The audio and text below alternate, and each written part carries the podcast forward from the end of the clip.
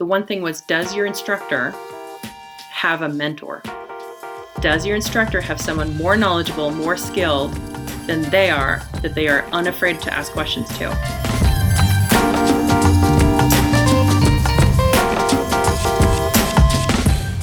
Welcome to Flying BC, a podcast about the people, planes, and aviation adventures in British Columbia and Canada, with your host, Warwick Patterson.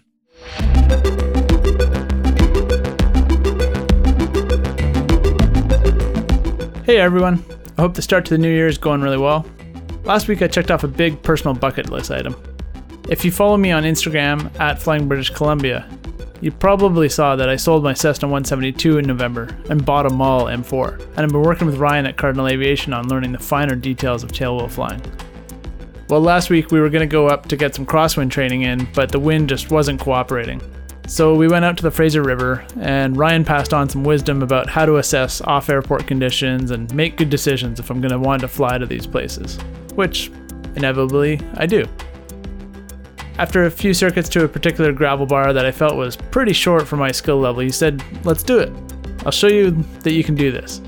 And sure enough, once we landed, the gravel bar turned out to be huge and way longer than I needed. And so that was a good lesson in perception from the air. We then went to New Year's Bar, which I'd been to before with Ryan in his plane, and I did my very own first gravel bar landing.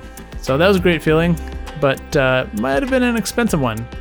I don't think it was even 24 hours before I'd clicked the order button on the Alaska Bush Wheels website.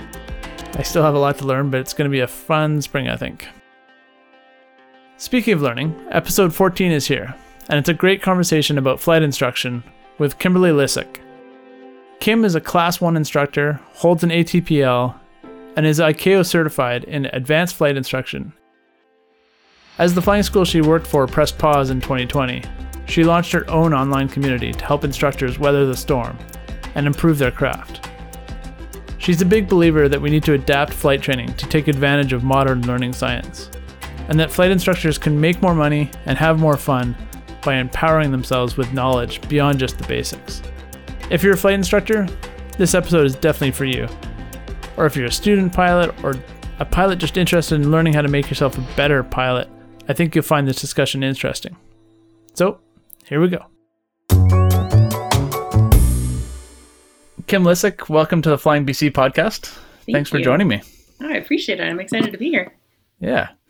So first off, I just wanted to get what, what was the spark that got you into aviation? And, Ooh, let's uh, launch of- right in. Okay, yes. Yeah.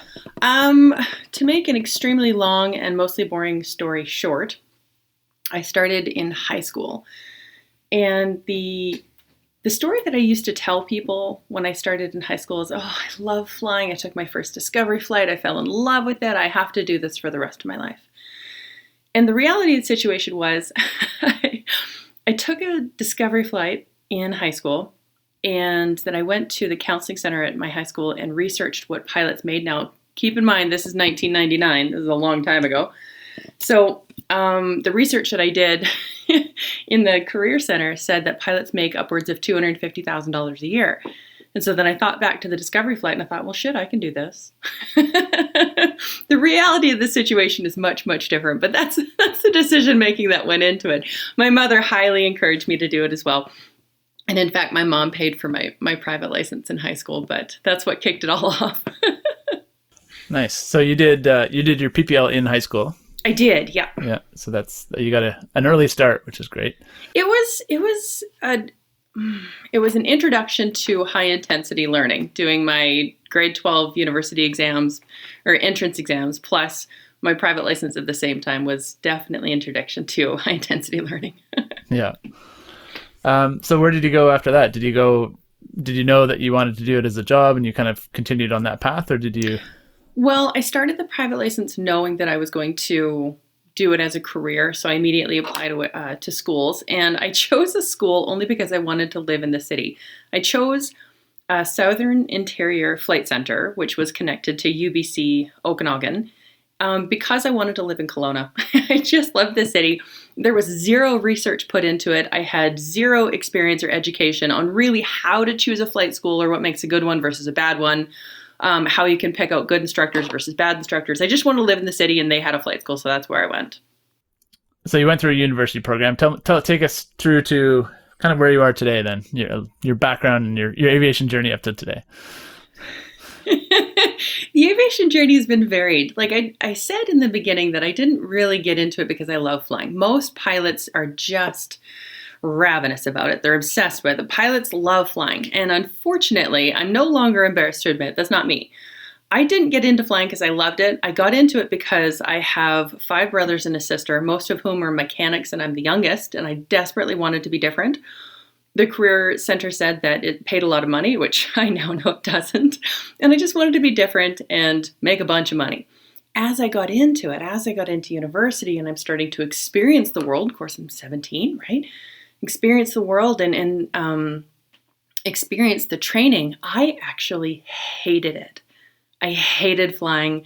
I hated going to the airport. I hated doing weight and balance. I hated everything about it.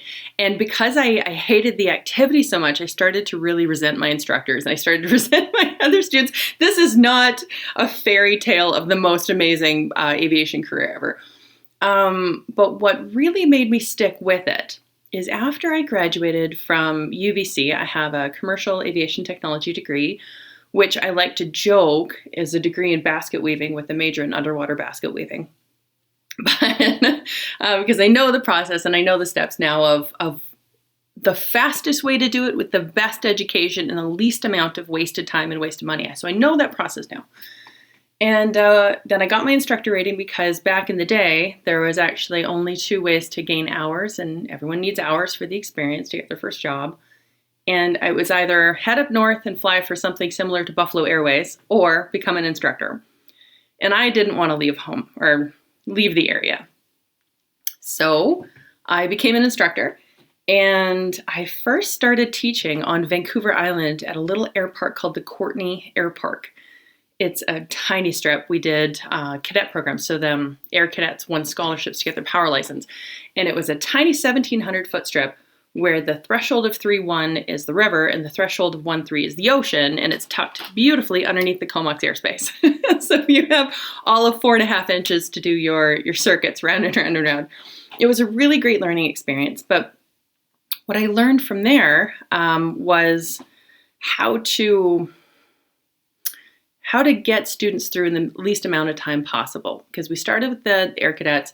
These are kids that show up with glider licenses. They already know how to fly. I thought I was the best instructor in the world because I was getting my students through it 48 hours, 49 hours. Why are other schools saying that it takes 65 hours? Look at me doing it in 48 hours. I'm the best.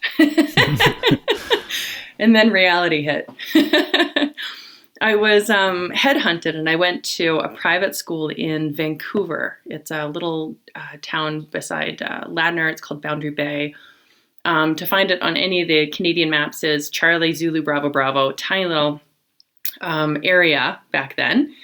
And uh, I realized that I wasn't the most masterful instructor. But what did happen was I started failing. I started failing a lot and I started uh, getting fired from different positions. So I'm like, well, I'm in a big city now, there's lots of competition, and I got kicked out of teaching ground school and I got some students taken away from me, and it was a really hard lesson.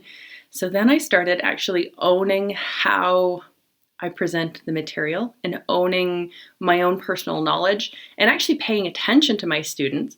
And then I started getting compliments. I remember one one time I'd worked my way back into teaching private pilot ground school and I have to say this that I know that at most flight schools, private pilot ground school, to teach it is a punishment. However, at the school that I was at, professional VFR, professional IFR, it was a reward. If you were really good, they had a, um, a culture of excellence there that I've modeled ever since in my training. But when I worked my way back into teaching private pilot ground school, I've had more than one student come to me and say, you know what, Kimberly, I've taken this class three times, three times, and I don't get get this one section. But the way you explained it tonight, it just everything made sense. Thank you so much. I no longer feel like I'm stupid. And that that was a turning point for me. I have students telling me that I made a huge difference in their lives. Yep, I'm going to stick with this for sure. nice. Um, and you've been instructing for 17 years, I think you said now. Um, I have, so, yeah. So that, I guess that kind of stuck with you you decided that was what you were going to do. It did, and and not to say that I haven't uh, ventured out after when I, I, did a couple of years at pro, uh, professional VFR, I decided it was time to fly the turbines and, and fly the big airplanes. So I got a job with um, a company in Edmonton that flew Jetstream 31s. And when they, let's call it turned a corner, when they went under, then I walked down the street. And that's a fascinating story how I got this job, but it's not maybe for this podcast. I uh, walked down the street and got a job as first, uh, first officer on the Metro, Swearingen 4 5. And I did that for a couple years. And then I just left and I went back to, to teaching. I was a chief flight instructor of a flight school way up north in Alberta. I was headhunted and then I was brought down to Calgary to uh, do program development and supervision for Mount Royal University. So I did program development and supervised the instructional staff, and I taught there too. And um, just to finish it off, you asked me what what the process was, so I'll be quick about this. I'm sure people are bored listening to it. But um, I worked for the university, and then I, I had a baby, so I went on mat leave. And then after my mat leave, actually during my mat leave, um, I fell bass backwards into sales and appraisals. So while my son was small and I knew I wasn't going to go back into anything for active flying, I um, started uh, selling aircraft and doing appraisals. And I did so many uh, under the tutelage of Mr. Lauren Gray at Aircraft Canada. Delightful man, incredibly knowledgeable um, I became a senior turbine appraiser, so an aircraft appraiser with the National Aircraft Appraisers Association, which is the I was the youngest one in in AAA history, North American history, which was pretty awesome. And then I decided to venture out on my own. I started my own company, and uh, it's it's led up to the last couple of years. So that's the history of everything that I've done so far. Yeah, awesome. It, it's kind of a good example of the different sort of jobs you can have too, because I didn't even know an appraiser was an official job you could get. So it kind of it makes sense now that you hear it. But yeah, um, it's typically yeah. a retirement job for most people, like mechanics right. and pilots and whatnot. Nobody really goes into it, but because I was in a position where someone paid for my paid the 10 grand for my training i decided to do it and then he kept just giving me all the appraisals and i became really really good at it i've done appraisals for all sorts of cases, but the most notable one that I'm proud of is the BC Supreme Court. I've, I've done some appraisals for the uh, some litigation in that one. That was pretty cool. Oh, cool. So now, when we talked before we a couple days ago, you you made the kind of offhand remark, but funny remark that flight instruction is broken, and um, I wanted to get you to elaborate on that because I think um, a lot of us see flight instruction where, yeah, the the lowest time pilots are teaching the new pilots, and it seems a little backwards. So a little. I will scream this from the mountaintops. Yes, and and it may be funny to most people until you really get into it. I've been doing this for 20 years. Primary flight training all over the world is incredibly backwards. Let's pretend you are going to become a doctor or a lawyer and you're going to pay $100,000 for your education. If you decide to do that, it's over seven years. You're being taught by the best of the best after a certain amount of what we call in aviation ground school, a certain amount of classroom time and lab experience, experience, then you're put into, as a doctor, you're put into a residency, which means you're trade, uh, paid tiny, tiny amounts, but paid to do even more training, right? And you're supervised by the best of the best. Now, in aviation, if you're going to pay $100,000 for an ATPL with a King Air endorsement or any integrated program whatsoever, you are actually taught by the greenest, most inexperienced people in the industry. And it's taught via game of telephone.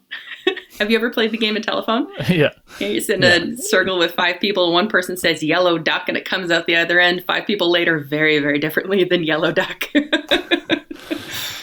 Yeah. And so I I detest this. Now looking back over my own personal training and over my career, um, I had a really delightful conversation with a man named John Nyhouse. He is on the board of directors for NAFI, which is the National Association of Flight Instructors down in the states.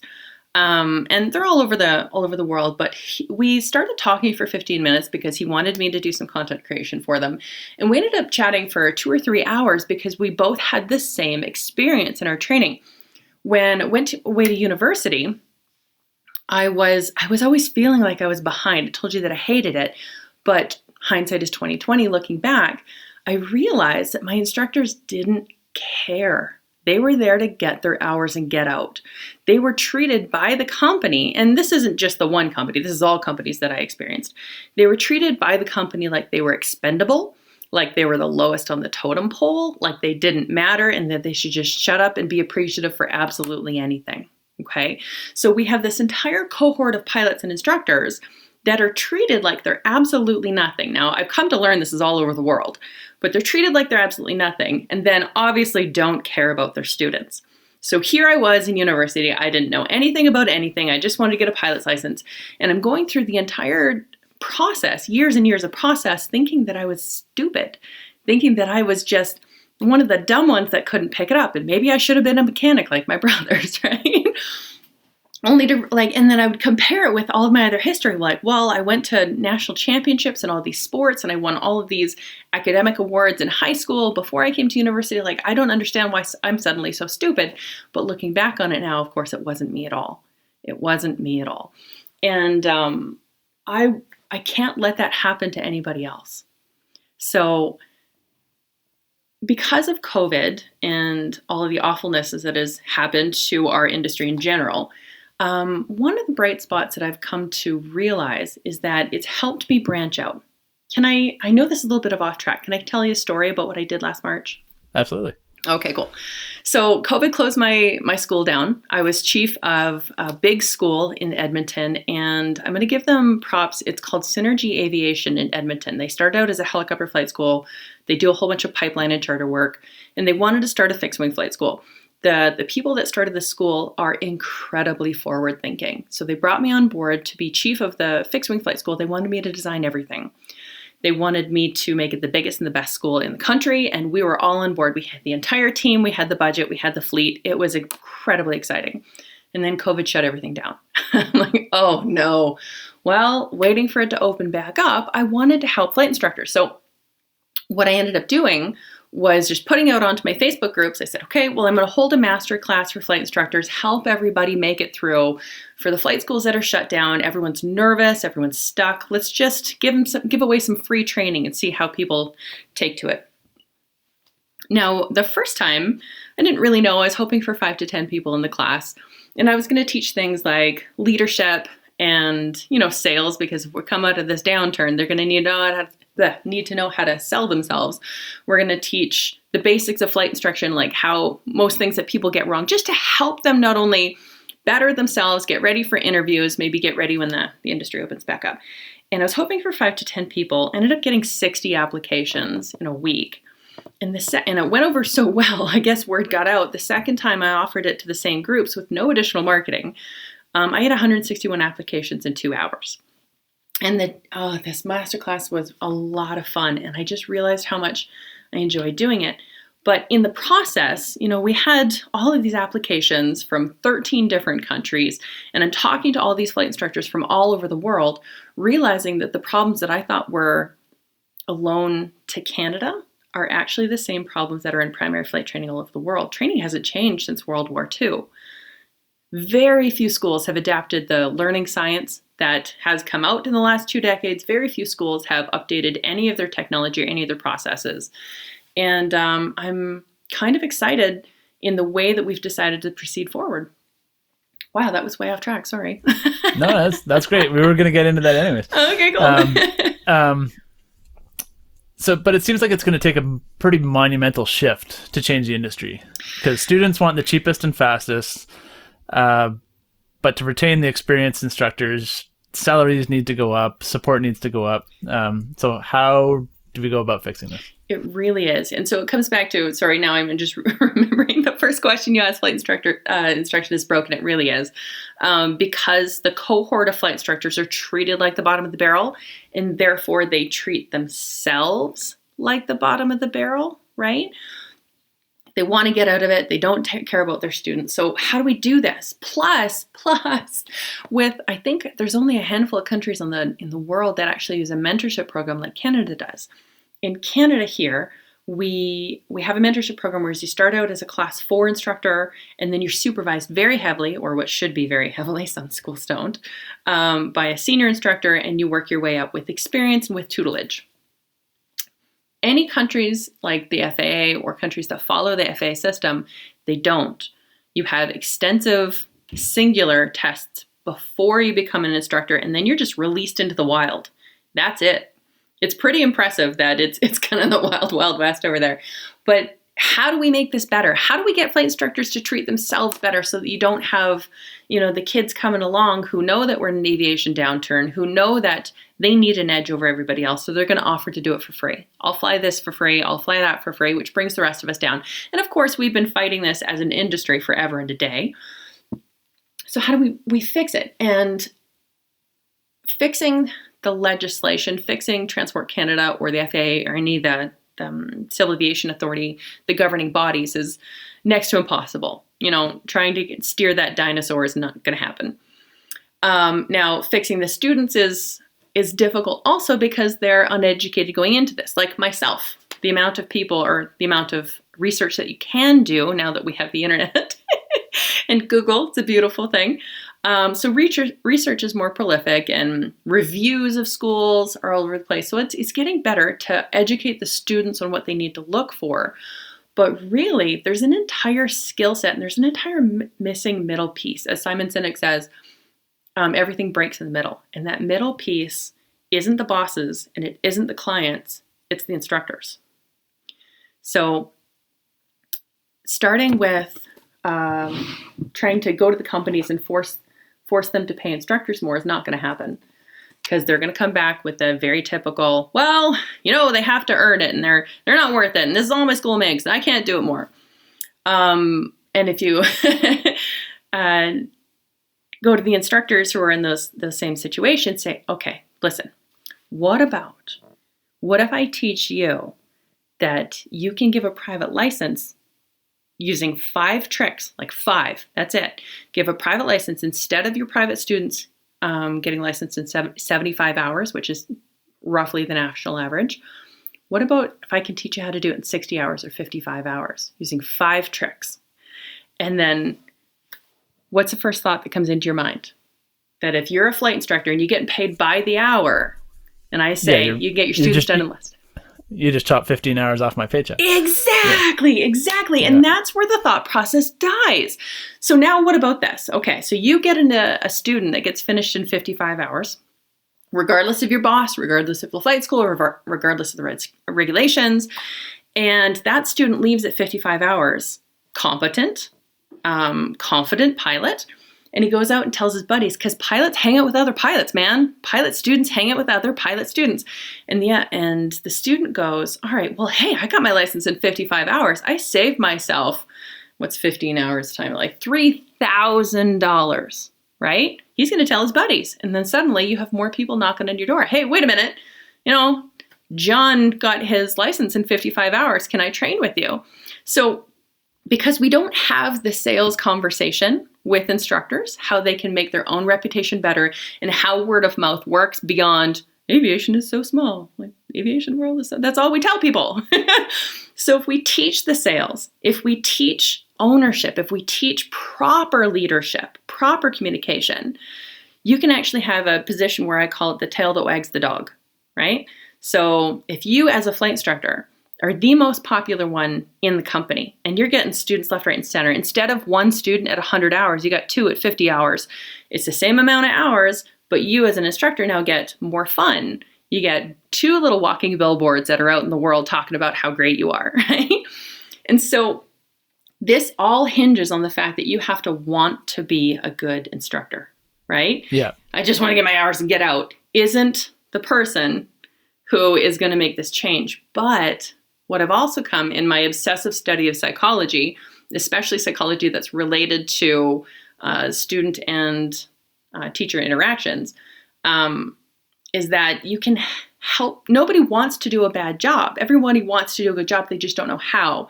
So if you can give them mentorship, but, and I'm going way down into this rabbit hole, sorry No, this is Give them- great. mem- mentorship that's digestible, then you can show them that they can become a good instructor. And if it's possible, then we're like, they'll try it out. I'm like, okay, I can become a good instructor.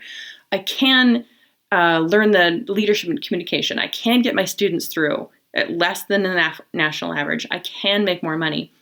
And none of this has anything to do with my boss or the company. Nothing has anything to do with my uh, governing body. This is just me doing an awesome job, making more money. Okay? Yeah.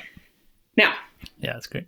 all of this, I, I do understand that if you go full out for an eight hour day, you're so exhausted you can't tie your shoes by the end of the day. I get it. There's ways around that too. But to, to wrap up on everything that you asked about your question, flight instructor is broken. How can we um, make this monumental shift? It is by addressing the instructor specifically in a trainable, in a digestible, actionable, um, fun and easy way to help the instructors make their jobs easier. and having the the companies involved um, giving their instructors some leeway to pursue these things too i think um, like if somebody's showing initiative don't squash it Right. And there's some bosses who are just entirely uh, like against initiative. I get it.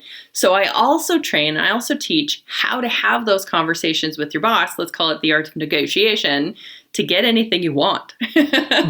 how do you have the conversation with your boss where you want more money? Well, I can teach you how to have that conversation to get a, a pay raise, to get an upgrade, to get the better airplane. And I teach it every day in, in tiny digestible pieces. nice um, so you've put a lot of work into your professional development over Yes. the years what was the most valuable to you you, you mentioned earlier um, i think you said learning sciences or teaching sciences and that's a good uh, like there is a ton to absorb about how to teach and how people learn differently and things like that. So what what's been the most valuable for you through your journey? It's in it like i said i'm obsessive about learning the psychology of why people do what they do. Um, but really there's so many different areas. One is habit and one is a path. So the habit that i got into early that really rocked my world was the habit of doing tiny snippets every day so i will listen to a ted talk or a podcast or something like flying bc every morning as I get ready. So I get into the habit. It's kind of, excuse the pun, on autopilot. I'm brushing my teeth, I'm doing my hair, I put my makeup on in the morning in the bathroom, and I've got 15 minutes in the bathroom where I have something talking at me. And really, what it is, is the best mentorship in the world because I have the best and brightest minds on the planet talking to me every day. I don't have to pay for them except for 15 bucks for the audiobook, right? So, um, the my favorites so far are Simon Sinek and um, Start with Why, The Infinite Business, anything by Brene Brown, anything by Brene Brown. Um, the Gift of Imperfection, Daring Greatly. I love Jim Kwik and all of his books and podcasts on memory and how to learn faster and learn at lightning speeds. I like Tim Ferriss too because he just jazzes you up about life and what's possible.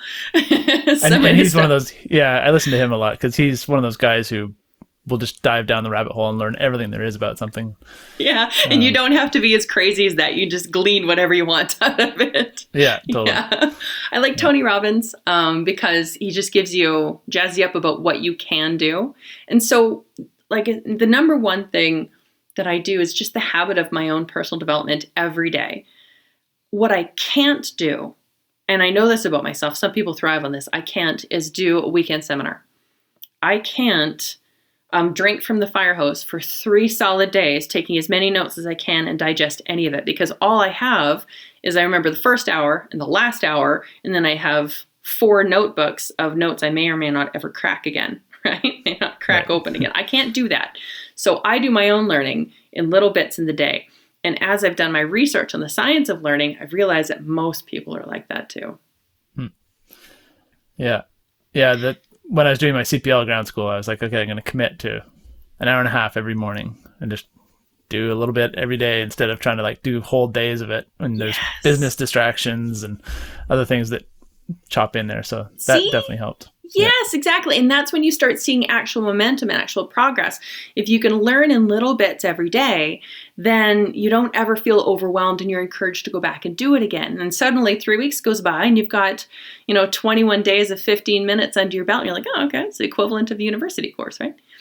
Now, I said that the number one on my personal development was just the habit of doing that. The, the second one was the, the area that I think best contributed to everything that I've been able to accomplish. Now, when I gave you my history, I stopped pretty much halfway to um, what I've done. But I think sales training, honestly, uh, Mastering Influence, the course by Tony Robbins, anything by Chris Voss. He's the lead FBI um, hostage negotiator in the States. He's retired. He owns a Black Swan Group now.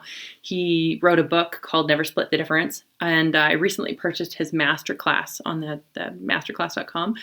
And anything to do with influence or sales training, really getting people to pay attention to you is the most valuable training that instructors can do. Yeah, interesting. Yeah. So my my big goal for 2021 as we launch into this new year is I'm finishing my CPL. I'm going to get my instructor's rating. Um, in your experience and opinion, what makes a great instructor? Um, and how should I approach the process of being a great instructor beyond just the basics of passing my test? Oh, I like that question. It's so varied, it's such an array. But if I had to pick one thing of what to look for in an instructor, someone that you want to work with, um, I could give you a list as long as my arm. But the one thing was does your instructor have a mentor?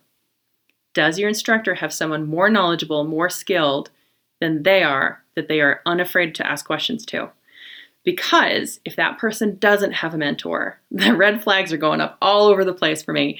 So, most likely, if they don't have a mentor, they don't have a group of people where they draw information from, or talk about things, or discuss things, or bounce ideas off, then probably that person will bullshit you at some point, which means that you're asking them a question, they're going to puff their chest out, and they're going to go, well, yeah, you know, this is, yeah, and then give you some bullshit answer that you then look up and realize is wrong or a little off or whatever it is. But typically, people who have nowhere to go, typically new instructors who think they know it all and no longer need to do any more training, um, they will be the ones that aren't personally growing.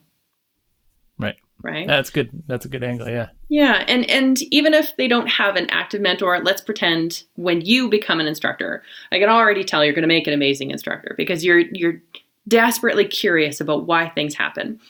Um, let's pretend you don't have someone at the flight school that you work with that is more knowledgeable or even willing to give their time because you learn from other masters, from other greats a little bit every day, you do have a mentor, just not someone that you can bounce ideas off of. You have someone that's smarter than you talking to you in your ear every day, right? Yeah. And I think that's, um, I think people who are listening to these podcasts and stuff, they're already kind of in that mindset. Like, um, because my next question was going to be what makes a great student. And I think just kind of always having that little trickle of thinking about aviation is a good thing. Um, even if you're not sitting down in a book and learning something, just thinking about aviation all the time and chatting with people, like you say, hangar flying is, is so important. Yes, and I find I, I just have one word of warning on that one. If your question was what makes a great student, um, the word of warning is that students often tend to teach each other by consensus. right. So, or even junior instructors or, or, people, they sit around in the pilot lounge, they're on the leather couches and they're chatting about some, well, you know, I think it's better to go into the trees and I think it's better to go into the water and, you know, what engine failure and this. And so they teach by consensus and nobody cracks a book. like nobody right. looks at the legislation, nobody looks at the rules. Um, not that there's rules on on my example of of trees versus water in a forced landing. But um, a good student, the one trait I've seen in all amazing students is an undying curiosity and, and a willingness to question. Even question me. I love it when the students question me because even in the last year, I've learned five things that I've been teaching wrong, and it horrifies me. But I, I like knowing afterwards that I'm getting better. Um, but if the student has an undying curiosity, that means they will question the authority. They will question the you know, Cody fingers way it's done. I'm teaching you this because that's the way I was taught is just sends shivers down my spine. like yeah. there's no reason behind it. It's just the way you were taught and you didn't put any thought process into this whatsoever. um, so, so in regards to like learning sciences and stuff, you said sort of there's been great advances yes. more recently. What, um, just explain some of that a little bit more. Like, what are some of those things that have people have learned about teaching and learning? Well, this would be an entire other hour, but I'm going to pick on the one that I'm most passionate about in injecting into aviation is what we now have the ability for with the technology is a blended learning system. So I know that you have experienced traditional classrooms where you show up, you sit down, you shut up, and you take notes as someone lectures at the front of the class and you leave and they were talking so fast you can't read your notes you don't really know what's happening so you have to dive into the textbook and teach yourself anyways. And it goes from a one hour lecture to the cliche that for every hour you spend in the classroom you sh- should be spending three to five hours studying. That is garbage. And it's garbage because that is the system that we are accustomed to. Now i also know that you personally have experienced an online type ground school right yeah. Where you have all the slides available to you, and either there's a video or an audio recording, or maybe none, and then an online quiz, and then there's no human interaction, but you have all the information and you have the ability to hit rewind, right? So if you're talking, there's no such thing as an online instructor talking too fast because you just backspace, backspace, you know, hit the back button.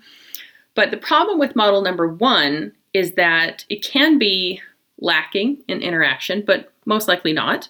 Um, the problem with Model 1 is that it's just drinking from a fire hose and there's no rewind button. And the problem with model number 2 is that there's no human interaction and there's no variation. And often, if you're confused, you're then heading over to YouTube to find the latest person who will explain it in a different way. And you're still teaching yourself. And I, I find this terrible. But the actual, the science of the blended learning system says that if you give the students the knowledge um, first in the ground school. You can have the slides, you can have the person talking on video, you can have the quiz. That's just knowledge. That's not a competency. You can't learn to ride a bike by watching a slideshow.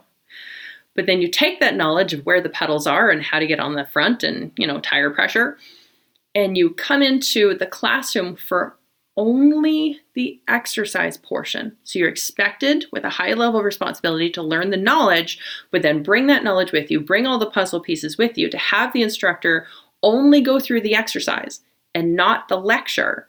Then that is the fastest way that people can use any kind of learning management system. It's called blended. So the online portion for knowledge and the in person for only the exercises and not a lecture. Right.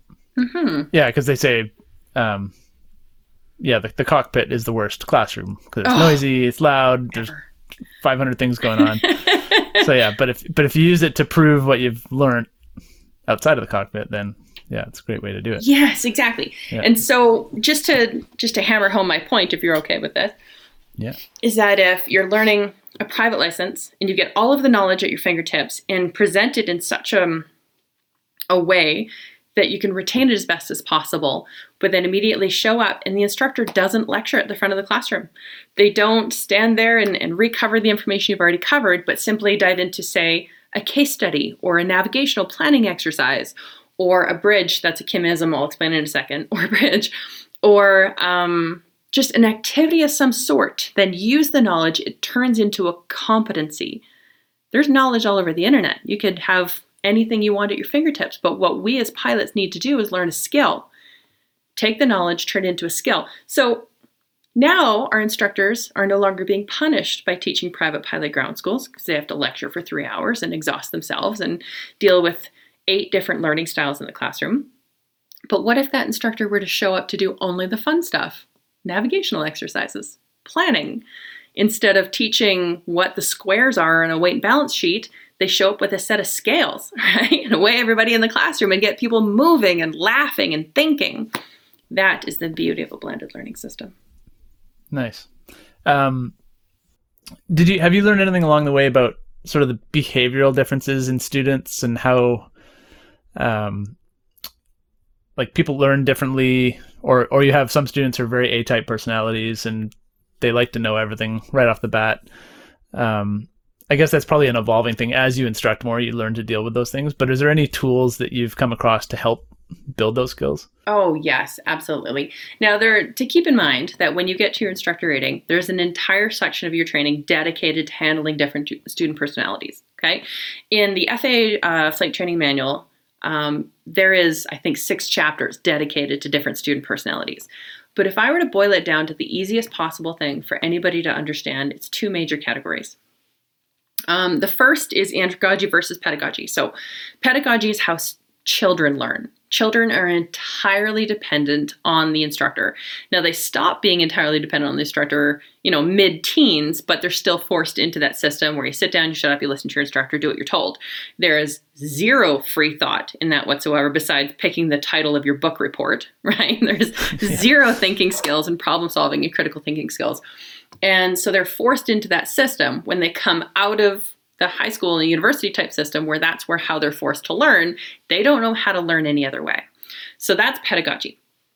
And andragogy is the science of how adults learn. Now, adults want to be in control, right? So if you and I were in the same room and I said, okay, so today I'm going to teach you how to rewire your kitchen, read the six manuals. I think, I'm hoping, if you're honest with yourself, the first question is, why do I need to know that? Like, why are we doing this? Why are you forcing me to waste my Saturday to do this? This is BS, right? So, adults need to be in control of their own learning. There has to be a strong motivation for reading the textbook, a strong motivation for learning the technique and the skill and the exercise. And they also have to feel like they're in control of the pace. Because if you and I are are working together and I'm trying to teach you how to rewire your kitchen and I'm going through the steps far too fast, you're going to get frustrated. Like, Kimberly's a terrible instructor. She's not paying attention to me and this is going too fast, right? Whereas a child in that environment is expected to keep up, and in fact, they're punished if they're not. So there's two very different ways that people learn. And so understanding that as a flight instructor, you're almost always dealing with adults. Now, this is the second category that I was talking about. You're almost always dealing with adults. But half of the adults you're dealing with are fresh out of high school and university and have not been taught how to take personal responsibility over their own training. Right? Mm-hmm. So then people get frustrated with quotey fingers, the millennials. and it's it's in my mind it's complete bullshit because those those kids, those people, they want to do well. They want to to learn it really well, but they don't know how to learn it very well. And therefore the instructors get frustrated on them. They think they're they're stupid or they call them entitled. And it's just this battle, it's this power struggle the entire time that can be entirely wiped away with one tiny mindset shift. And so then on the opposite, the far extreme of that, then we have much older adults. So these are the people who are going to come into their training um, being very, very, very far removed from their initial primary training. So they've been very comfortable in their own um, environments for a very long time and they think they can't learn. I'm too old, I can't learn. I'm too old, I'm really slow. I'm too old, right? And I remember a conversation that I had with one of these lovely gentlemen. I was teaching at Pro VFR in Boundary Bay. And his company had sent him, he's a helicopter pilot, helicopter pilot for 30 years, just the most amazing man and his company was changing their SOPs where all of their senior helicopter pilots had to get an IFR rating onto their helicopter license. And he was never going to use it, but because of the company regulations, he had to get it. So he came in. The man is, oh God, he must have been 60.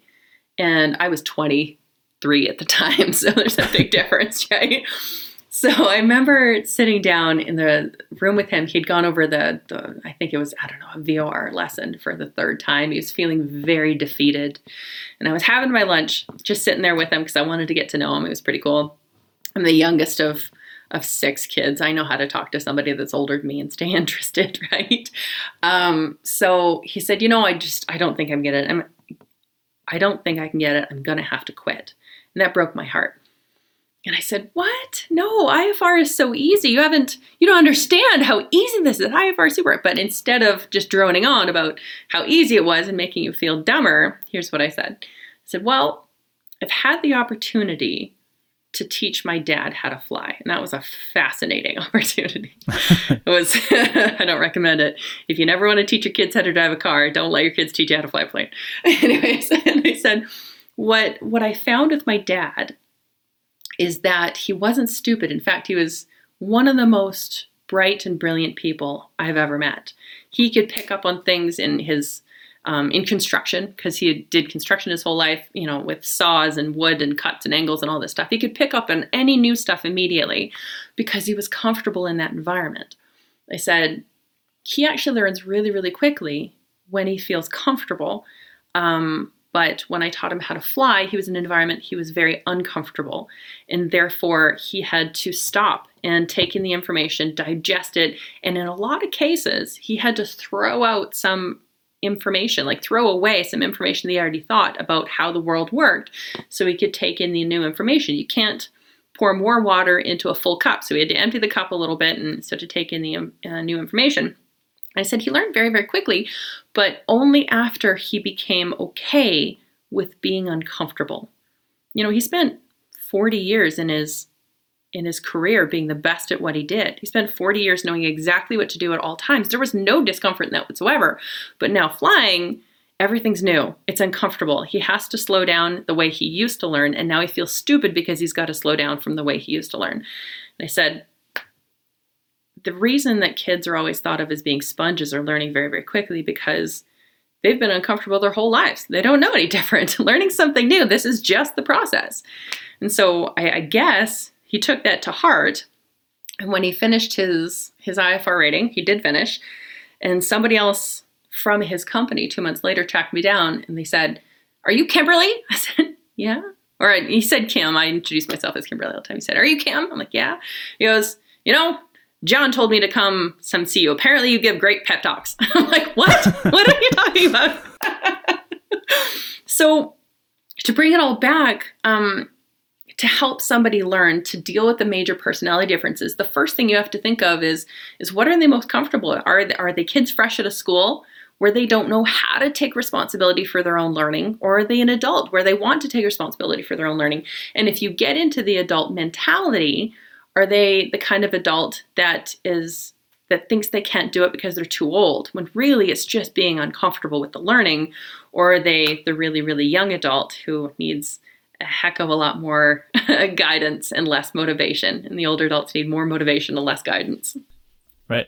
Yeah. Cool.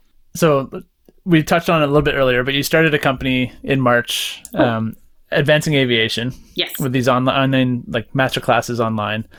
Um, so tell us a little bit more about that because now you've got sort of a, a monthly subscription system, a Facebook group. Uh, I just recently joined it. I'm gonna start tapping into it. And, yes, um, I saw that. So, that was really great. so, so was was that a COVID uh, response to COVID, or was it? Um... That was a complete COVID ad- adaptation, absolutely. And even though I cut off my my chat in the beginning about how this evolved, it did start with free masterclasses, realizing that people did want the mentorship. And then the feedback that I got from those classes was that they wanted more, but they couldn't do two hours. I can't take two hours of my day to do this. Can we can we chop it down? Can I get a recording? Can I get more? Can I get it all the time? And the light bulb just went on. I'm like, this is exactly what I was attempting to do with the school, but I can do it online now. It's a COVID adaptation and one of the beautiful things that happened that May, um, I guess I didn't tell you this, but uh, a couple years back, I had the great opportunity through Synergy Aviation. They paid for me to go to the JAA Training Center of Excellence in Amsterdam. And so to, um, I became certified by ICAO itself um, in advanced aviation instruction and aviation training management. And I was taught, so lucky, you know, in the rotating list of instructors, my instructor for this program was the founder of Global Aviation Training. I, I can't, you can't get more lucky than that. Mustafa Homindi, he he's the founder of GAT, which is an arm of ICAO dedicated to standardizing training all over the globe. And so Mustafa was my instructor, and I'd like to brag for just a moment, if you're okay, because I'm very proud of this. Absolutely that of the weeks that I spent in Amsterdam doing this training, on the very second day, Mustafa pulled me off to the side and he suggested that I apply to ICAO to teach the course I was taking. so that's a pretty big ego boost. yeah. And so in COVID 2020 May, he contacted me and asked me to be part of his first class on virtual classroom instructor. So I did, I participated. I had to wake up at two o'clock in the morning to do this online because he was teaching from Morocco. And I became certified via ICAO for virtual classroom instructor. And it was very, very generic training. So what I did is I took the um, training on how to be an engaging presenter online to overcome the obstacles that are there are many overcoming obstacles of teaching online and apply it to my passion of helping flight instructors in such a way that is digestible and it's actionable and it's fun. And so Advancing Aviation was born. I um, turned it into a Facebook group. It's a private mentoring group that I'm sure there's going to be many more pop up like it immediately because people have given me praise, and a couple of ex business partners are probably going to try rip it off. But um, it's a private Facebook group that requires a subscription. And so you've got half Facebook group and half back office on the website of training. In the group, I go live almost every day for 15 to 20 minutes on training that instructors need that they don't normally get. Um, I don't teach how to do a pre flight inspection because instructors don't need that. What instructors need is the five minute cartoon on how to understand or deliver the pitot-static system so the students never forget. We don't need to see the accordion aneroid barometer inside the altimeter. We need the trick on how to never forget it. Um, the instructors I, I teach on communication, which I know is a very ambiguous and lofty word, but really, if I were to boil it down, it's how to talk to somebody so they like you. Bosses, yeah. colleagues, how to do an interview properly, right? How to not piss people off at work, how to, um, the little ways that you are actually alienating your students that nobody talks about.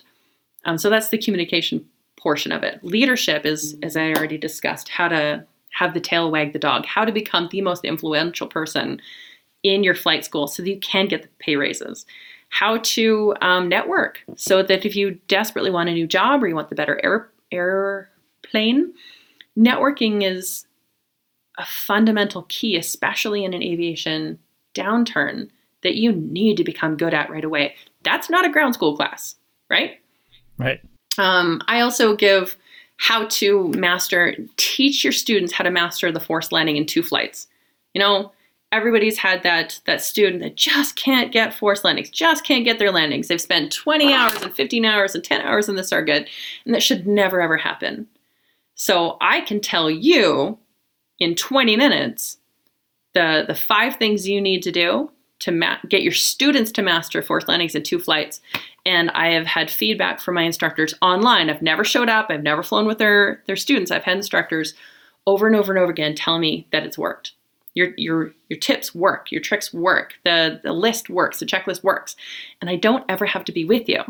So that's what I love about this. And right now in the group, we have 58 people from nine different countries, and it's growing.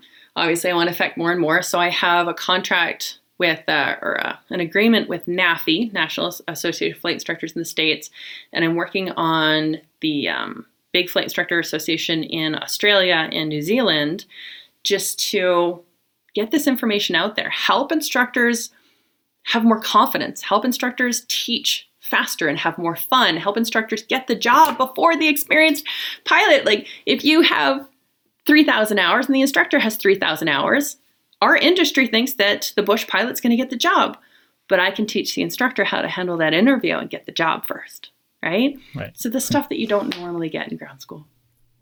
Yeah. Awesome. Well, we're just coming up to an hour, so I think we'll we'll leave it there. I think there's we can go so many different rabbit holes there, but yes. um, where can people find you online if they want to check out what you're doing? Okay, um, entrance into the group is typically one on one, so you can find me on Facebook Kimberly Dawn.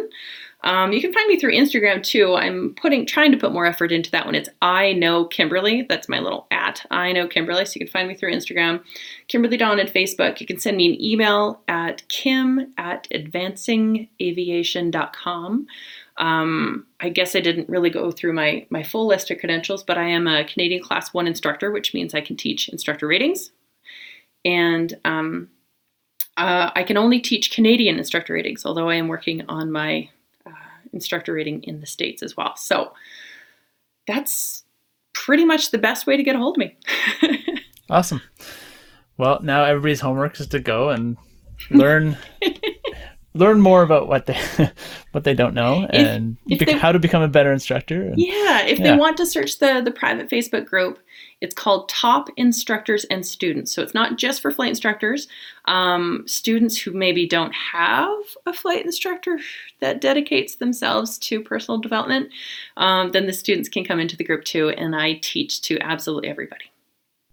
Nice, awesome. Well, thank you for joining me today, and um, I think uh, well as I go on my journey to be an instructor, it's uh, yeah, it's a lot of good info to chew on and try and make myself the best instructor I can be, and, and teach teach people to be aviators, not just pilots. Yes, but you can do it in less hours and you can actually have fun. If that's the one message I could broadcast to everybody, you can do it in less hours and actually have fun.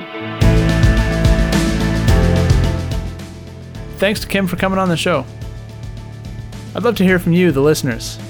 Did any questions pop up while listening? Or do you have something to add? I'll be circling back to the guests on the shows to do a monthly Q&A session. So if you thought of a question you'd like to ask Kim, send me an email, podcast at flyingbc.com. Or message me on Instagram at Flying British Columbia. Let's keep the discussion going. And the new Flying BC flight suit patches have just arrived. There are two ways to get one. When you become a Patreon supporter, you receive a patch and a bunch of bonuses. Or, for a limited time, you can leave a written review on Apple Podcasts. I'll pick a reviewer each show and send a patch to them. If you'd like to get in on the Patreon program, head to patreon.com slash flyingbc. That's P-A-T-R-E-O-N. Thanks for listening, and now you've got control.